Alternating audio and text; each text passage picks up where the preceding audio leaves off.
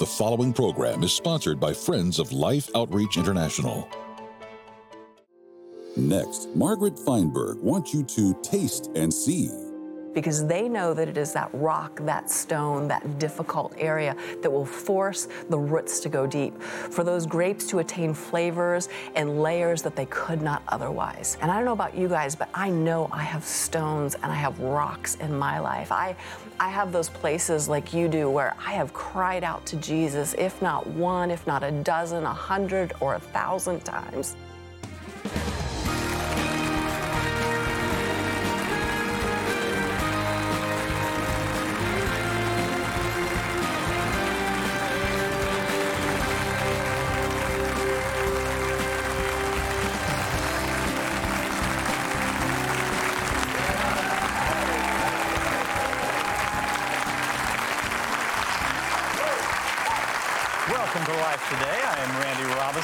Sheila Walsh is with me as always, and we have a friend of ours today. Miss Margaret Feinberg is here, and she brought some goodies.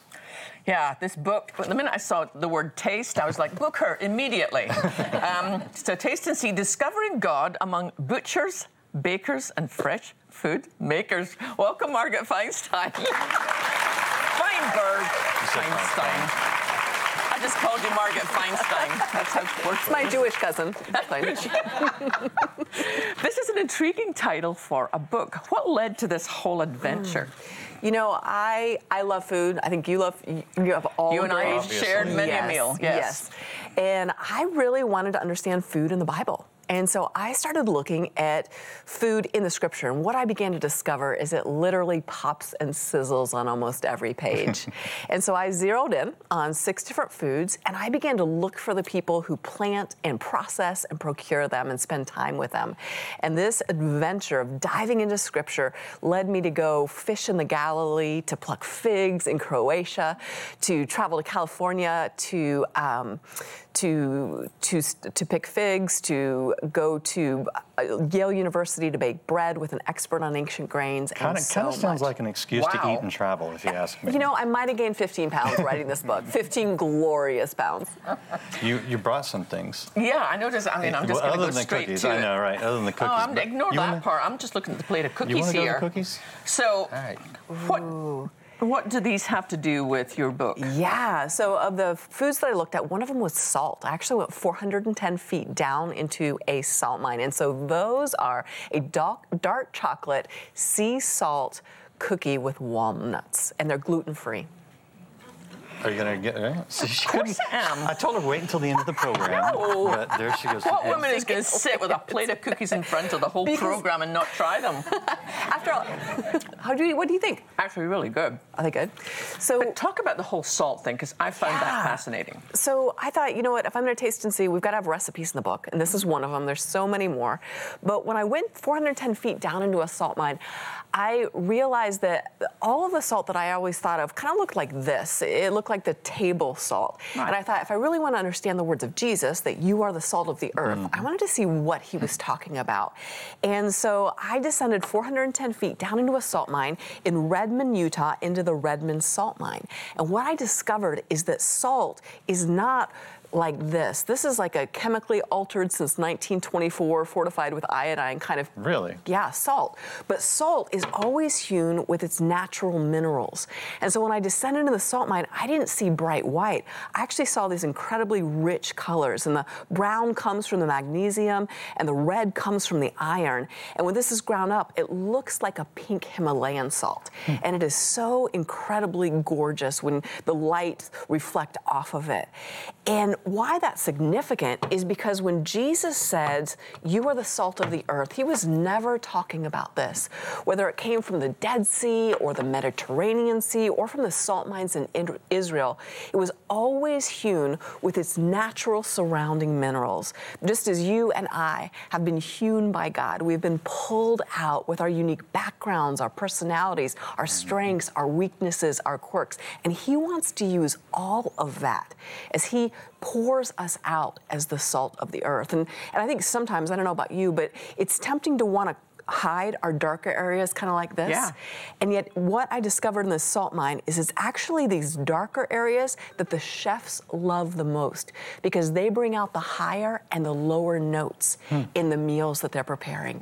Just like when I know you've passionately shared about your struggle with depression, or I've shared about my battle with an aggressive form of cancer, a lot of times we are tempted to hide back our darker areas of our life, thinking that there's shame or there's pain. And yet, that is the exact thing that hmm. God wants to use in our life to bring forth His glory and spread us out. Wow, that's in the powerful, kingdom. Margaret. Yeah, it really is. So tell us about one of your other adventures. Ooh, goodness, there were so many.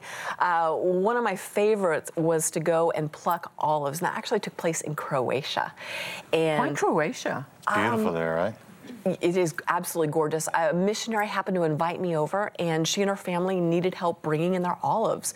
So they lived so remote that her parents didn't have electricity. And I remember going out to, to pick the olives, and we climbed in this jelly bean sized car and drove to the back into these remote mountains. And we had two tools, and that was a white pail and a blue tarp. And we would go up and we would pick the olives, and we'd reach up the branch and massage them until the olives dropped either into the pail, or if we missed, they would fall on the blue tarp, but we would still gather them. And what was incredible was that after picking olives for 10 hours a day, and you get scratches and you get little cuts on your hands, and your arms would be sore and your lower back, I would come home and it would look like my hands had been at a world class spa all day. Really? And that's because God created the olive with antioxidant, antibacterial, and anti inflammatory properties. Wow. And so when you start to look at olives in the scripture, you remember that that's the oil of it was used to anoint the kings and the priests who were meant to bring healing to the land. Oh, we remember that when Jesus Christ came, that he was called the anointed one, the Messiah, literally dripping with olive oil.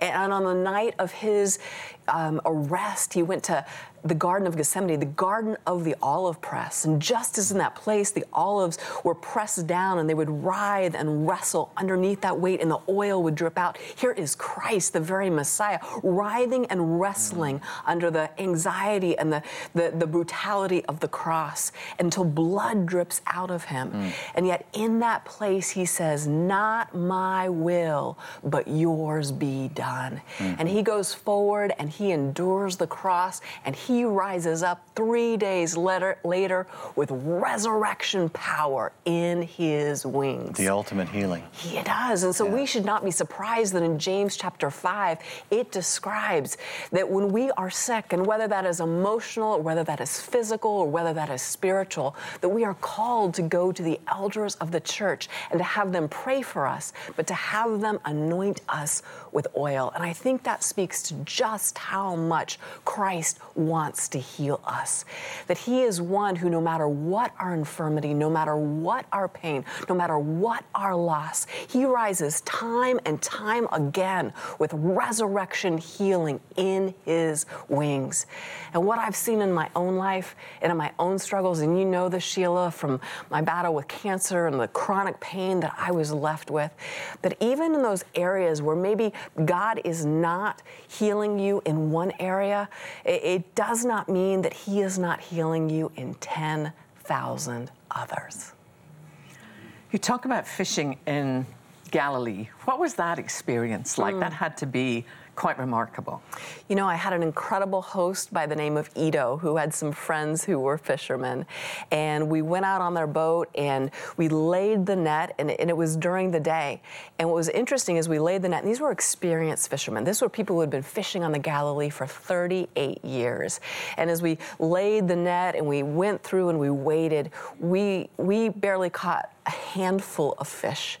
And what I learned is that in the Gospels, often we would see Jesus going to the disciples and telling them to put their net on the other side of the boat. And I never realized that that was layered miracle upon miracle upon miracle.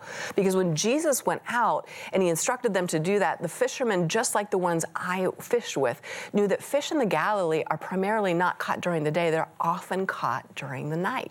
And that's why in the Gospels we constantly see the fishermen coming back in the morning. Right. Right. And, and so here they are, they're coming back in the morning, and the fish were often caught in the shallows. And yet Jesus says during the day to go out and to cast their net into the deep waters. Mm-hmm. In, in, antiquity, the, the nets were made of linen, and so the fish could always see the net, so that's why you would never catch them during mm. the day.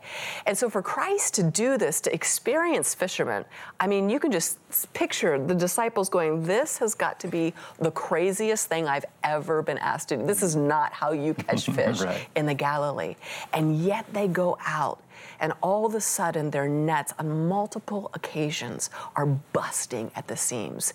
And we start to see in our own lives those times when we get that leading and that nudge from the Holy Spirit to go do something that seems so counterintuitive, to go talk to that person, to go give that gift, to reach out and serve in that area where we tell ourselves we don't have any talents, we don't have any gifts, not realizing that that may be the very place that God wants to work a mighty miracle, not just in our lives, but in the lives around us.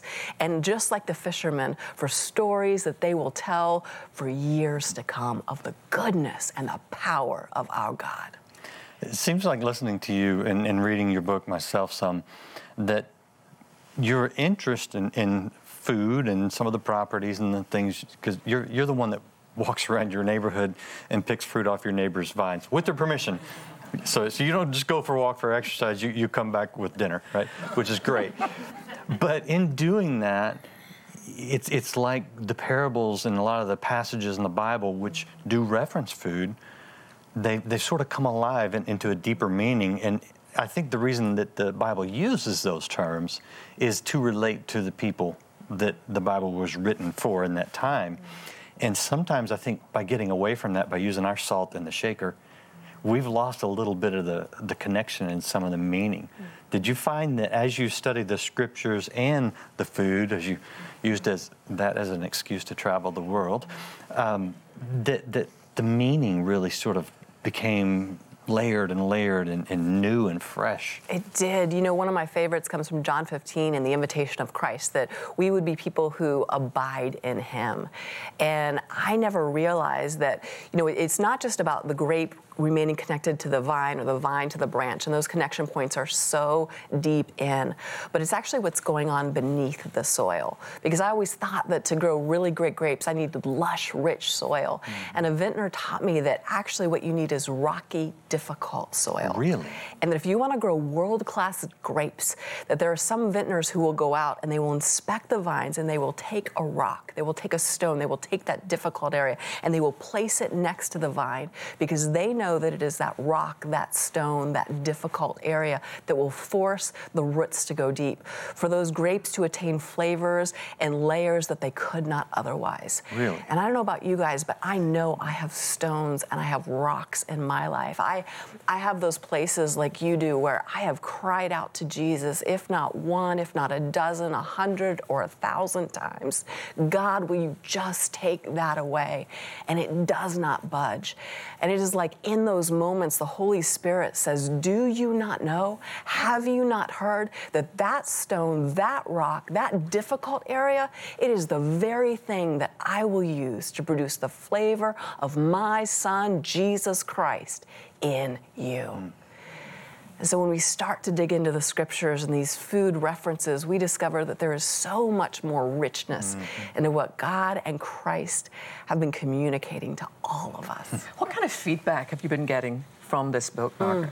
It has been so encouraging. People who have grown up in the church and read the Bible their whole lives, having the scripture come alive in a yeah. whole way, yeah. new way. But what I'm loving is how many people, along with the Bible study, are opening up their homes to people who maybe uh, are just in their own space in their spiritual journeys and saying, hey, would you like to come over and talk about food and spirituality? And all of a sudden, people are coming together in their homes and, and opening up new avenues of conversation and sharing their faith because it's so so non-threatening. I mean, it's one thing to say, "Would you like to come over and study the book of Deuteronomy?" Right, right. Yeah, not a big winner, no. No, no. But if you say, "Hey, do you want to come over for some appetizers? We're going to mm-hmm. talk about spirituality and, and food," and people are like, "Yes, yes, sign me up." and, and so to see this this this this growth of people sharing their faith and being equipped to do it, it is incredible. And then the other is, you know, at the end of every chapter, there are these activities that families can do around the home, and they're so fun. So, for instance, back to the one with the olives, uh, you know, at the end of a meal and kind of talking about these rich lessons about olives and olive passages in Scripture, taking the olive oil and each person just dipping a finger in, and then just sharing one area in their life. Maybe it's physical or it's emotional or it's financial where they most need healing. And then everybody around the table praying for each other um, That's or- powerful. yeah. Yeah. Or, Yeah. or like with the fishing on the Galilee, recognizing that if you stand at the Galilee, there are certain places you can stand and you look around that lake and you can see place after place where Christ did miracle after miracle, where he walked on water, where he hushed the storms, where he healed people, where he, he preached the sermons, where he did so many powerful things. And we have the invitation to, to just draw a little map in our lives and start noting the miracles that God has been doing in our life. Because as we start to remember those, it strengthens our faith with the hope that we will experience yet another miracle from God. Because some of us, we are just one day, one prayer, one meeting, one week away from seeing God's power unleashed in our lives. You mentioned your own battle with cancer and the pain. Where are you in your journey, Margaret? Yeah, grateful to say that the numbers are steady, and so things are looking really good. Um, but the damage done to my body is is still present. Um, in the um, a, a lot of burning on one of my lungs, as well as the um, lymphedema and the chronic pain from left over from the surgeries. And so that is something that I that I wrestle with every day. And some days are easier than others. People who live in chronic pain know that, that some days, you know, you can get by on a scale of one to 10, maybe with a one or a two or a three, but other days it jumps up to a 10 and, and you can't hardly think straight. It's like your emotional wherewithal just, it, it's gone. How, how do you how, how do you reconcile that? Because you you just gave us a great sermon on healing, and mm-hmm. and you talk about the olives, and you talking about praying for mm-hmm. others for healing. But you need some healing too. I do. How do you how do you go day to day with that? Yeah, you know what? I cry out for God's healing. Mm. I ask Him to be the healer in my life. I trust Him to be the healer in my life. But as I described, there are times we pray for one thing, we want healing here, mm. and God is bringing it in 10,000 other areas. And even as parts of me physically still hurt, I feel parts of my soul, of my emotions, of the woundedness that, that I experienced as a child and growing up being healed. And so I choose to find the strength to hmm. celebrate those healings of hmm. God. Because if we're just waiting on one thing that isn't healed, we will get trapped in disappointment. And worse, we will be blinded for the, from the full power and the full unleashing of God's healing that He wants to do. I know there are times I, I've prayed to God and I've said, God, I want this one thing from you. And I've sensed the Holy Spirit say, Margaret, that is not even in my top 10. Mm-hmm. That is not even in my top 10. And so, in the process of prayer, I think we realign our hearts for what's really important to God, knowing that He is always for us and He always wants our best. You want to say a quick prayer for Margaret? I would love to. I would ask our studio audience here, would you join me and let's just be grateful for everything that God is sharing with us through Margaret and for you at home too. But let's ask. And if you find yourself in a place where you just need a touch from God, would you allow us the privilege of praying for you? Let's pray. Take your hand, friend. Father, I want to thank you so much for this sister. I want to thank you, Lord, that even as she has pushed through her pain to discover the glory of who you are, even as you, as you have walked her around so many places in the world and you have unpacked deep truths, life changing truths, we ask as her brothers and sisters that you would pour back into her life.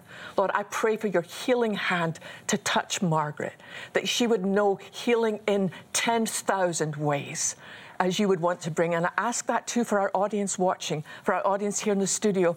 Lord, we are hungry for you. We are thirsty for you. The greatest desire of our heart is to know you more and that our bodies would glorify you. And we ask it in the precious name of Jesus Christ, our Savior and our Lord. And remember, if you need us, we are here. You can call us anytime. We have an amazing team who stand by ready to pray. But this book is really great. Yeah, and Sheila, I want, I'm going to tell you how to get this book. It's called Taste and See. And it, it's fun, but it has some real depth and some real value to it spiritually. But you know what? It would, it would just bless a lot of people, including Margaret, if everybody would just call and say, I want that book because we'll send it to you when you participate in our Christmas shoes and smiles. And I know it's early to talk about Christmas, but if you plan now, you won't be like me and you know having to rush ship everything or run to the mall at the last minute. You start now. This would make a great Christmas gift. And what happens when you call and support uh, Christmas shoes and smiles? That's an even greater gift. So just take a second and watch this, and then we'll be right back to tell you how you can really make a difference and, and bless so many people just by doing one simple thing. Watch this real quick.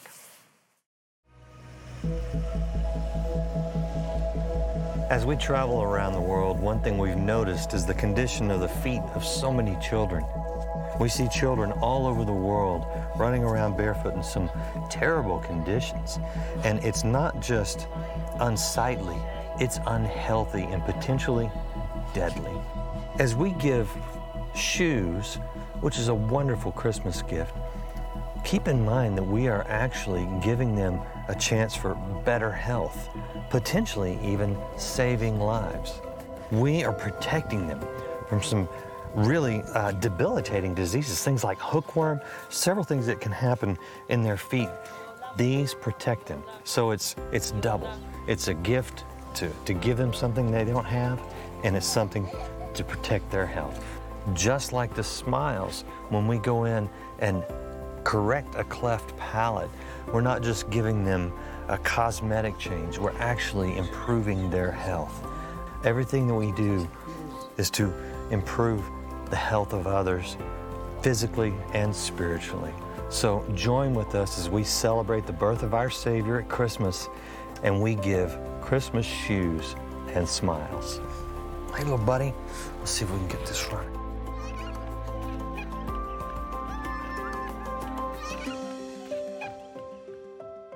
You know, it's amazing to see those kids dancing around in those shoes. The joy that a simple pair of shoes brings to them. I know you've seen this, Sheila. What do you think when you go out and you see how a simple gift can make such a big difference? It really is. It's amazing. And I know Randy mentioned that it seems a little early to be talking about Christmas, but the, the reason is that we have so many children. Our prayer is that for this Christmas, that we would provide shoes for 150,000 children. Do you know that over the years, you have helped us give shoes for 2 million children. It's not just a fun thing for Christmas, it can be literally life saving because when their feet are cut and they get all sorts of diseases through their feet. Um, but now we can do something, so we're starting early. We want this to be the best Christmas that Life Outreach, Life Today has ever had. We want to get shoes everywhere around the world, and we can do it with your help. And not only shoes.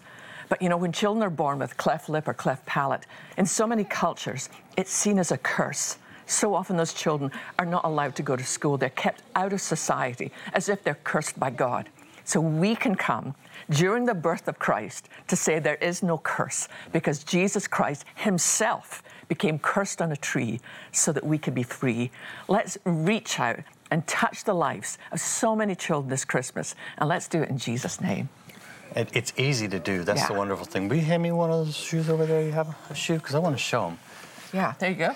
Because I, I want to show you that uh, this, this shoe, a pair of these shoes, costs $3.60 to get them on the feet of children that desperately need them. And it's not just a great gift. Sometimes it really can be a matter of health, a matter of life and death. But the cost of this is such that 10 pairs of shoes, shoes for 10 children, is $36. $180 will give shoes to 50 children.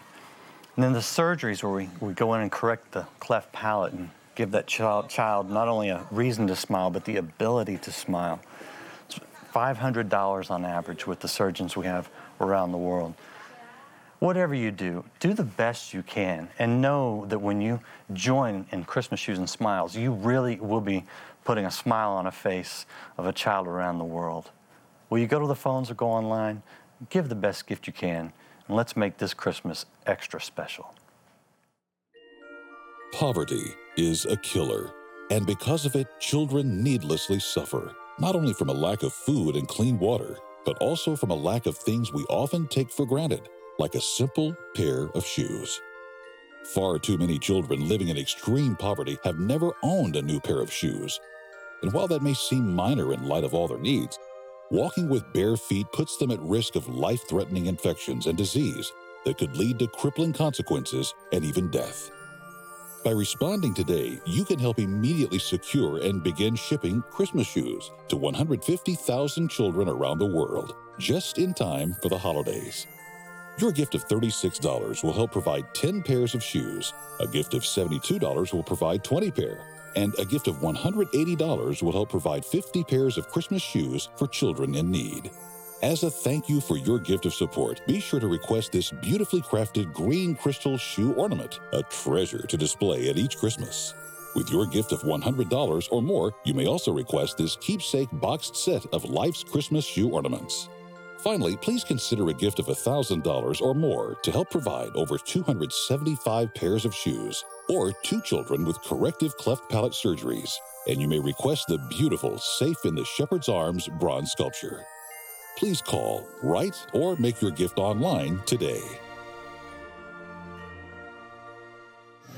Little Dewey here is only four months old, but he is one of our latest recipients of Christmas Smiles. He's getting his cleft lip surgery done, and we're here today because today is his big day. Thank you so much for giving a Christmas smile to little Dewey today. I cannot explain fully in words the stories that I hear all around the world of the need for children, boys and girls, just like little Dewey, who need this surgery. So I'm going to ask you to do this. Find the number on the screen right now, call that number. Or if you prefer, go online. Whichever gives you the greatest opportunity to give a generous gift to help little boys and girls just like Dewey and you're given a gift that doesn't just last through the season, but it lasts a lifetime. Please give right now. Thank you so much. If the lines are busy, please call back. We want to make this a great Christmas for so many children. And you will love this book. It's not just full of great um, wisdom, great recipes, great ideas for your family, great ideas for your neighborhood. It's a fantastic book, Margaret. Thank you so much for being our guest. And thank you for writing this delicious book. Thank you for the cookies too. And we want to thank you for being with us here on Life Today. And we will see you next time. God bless you.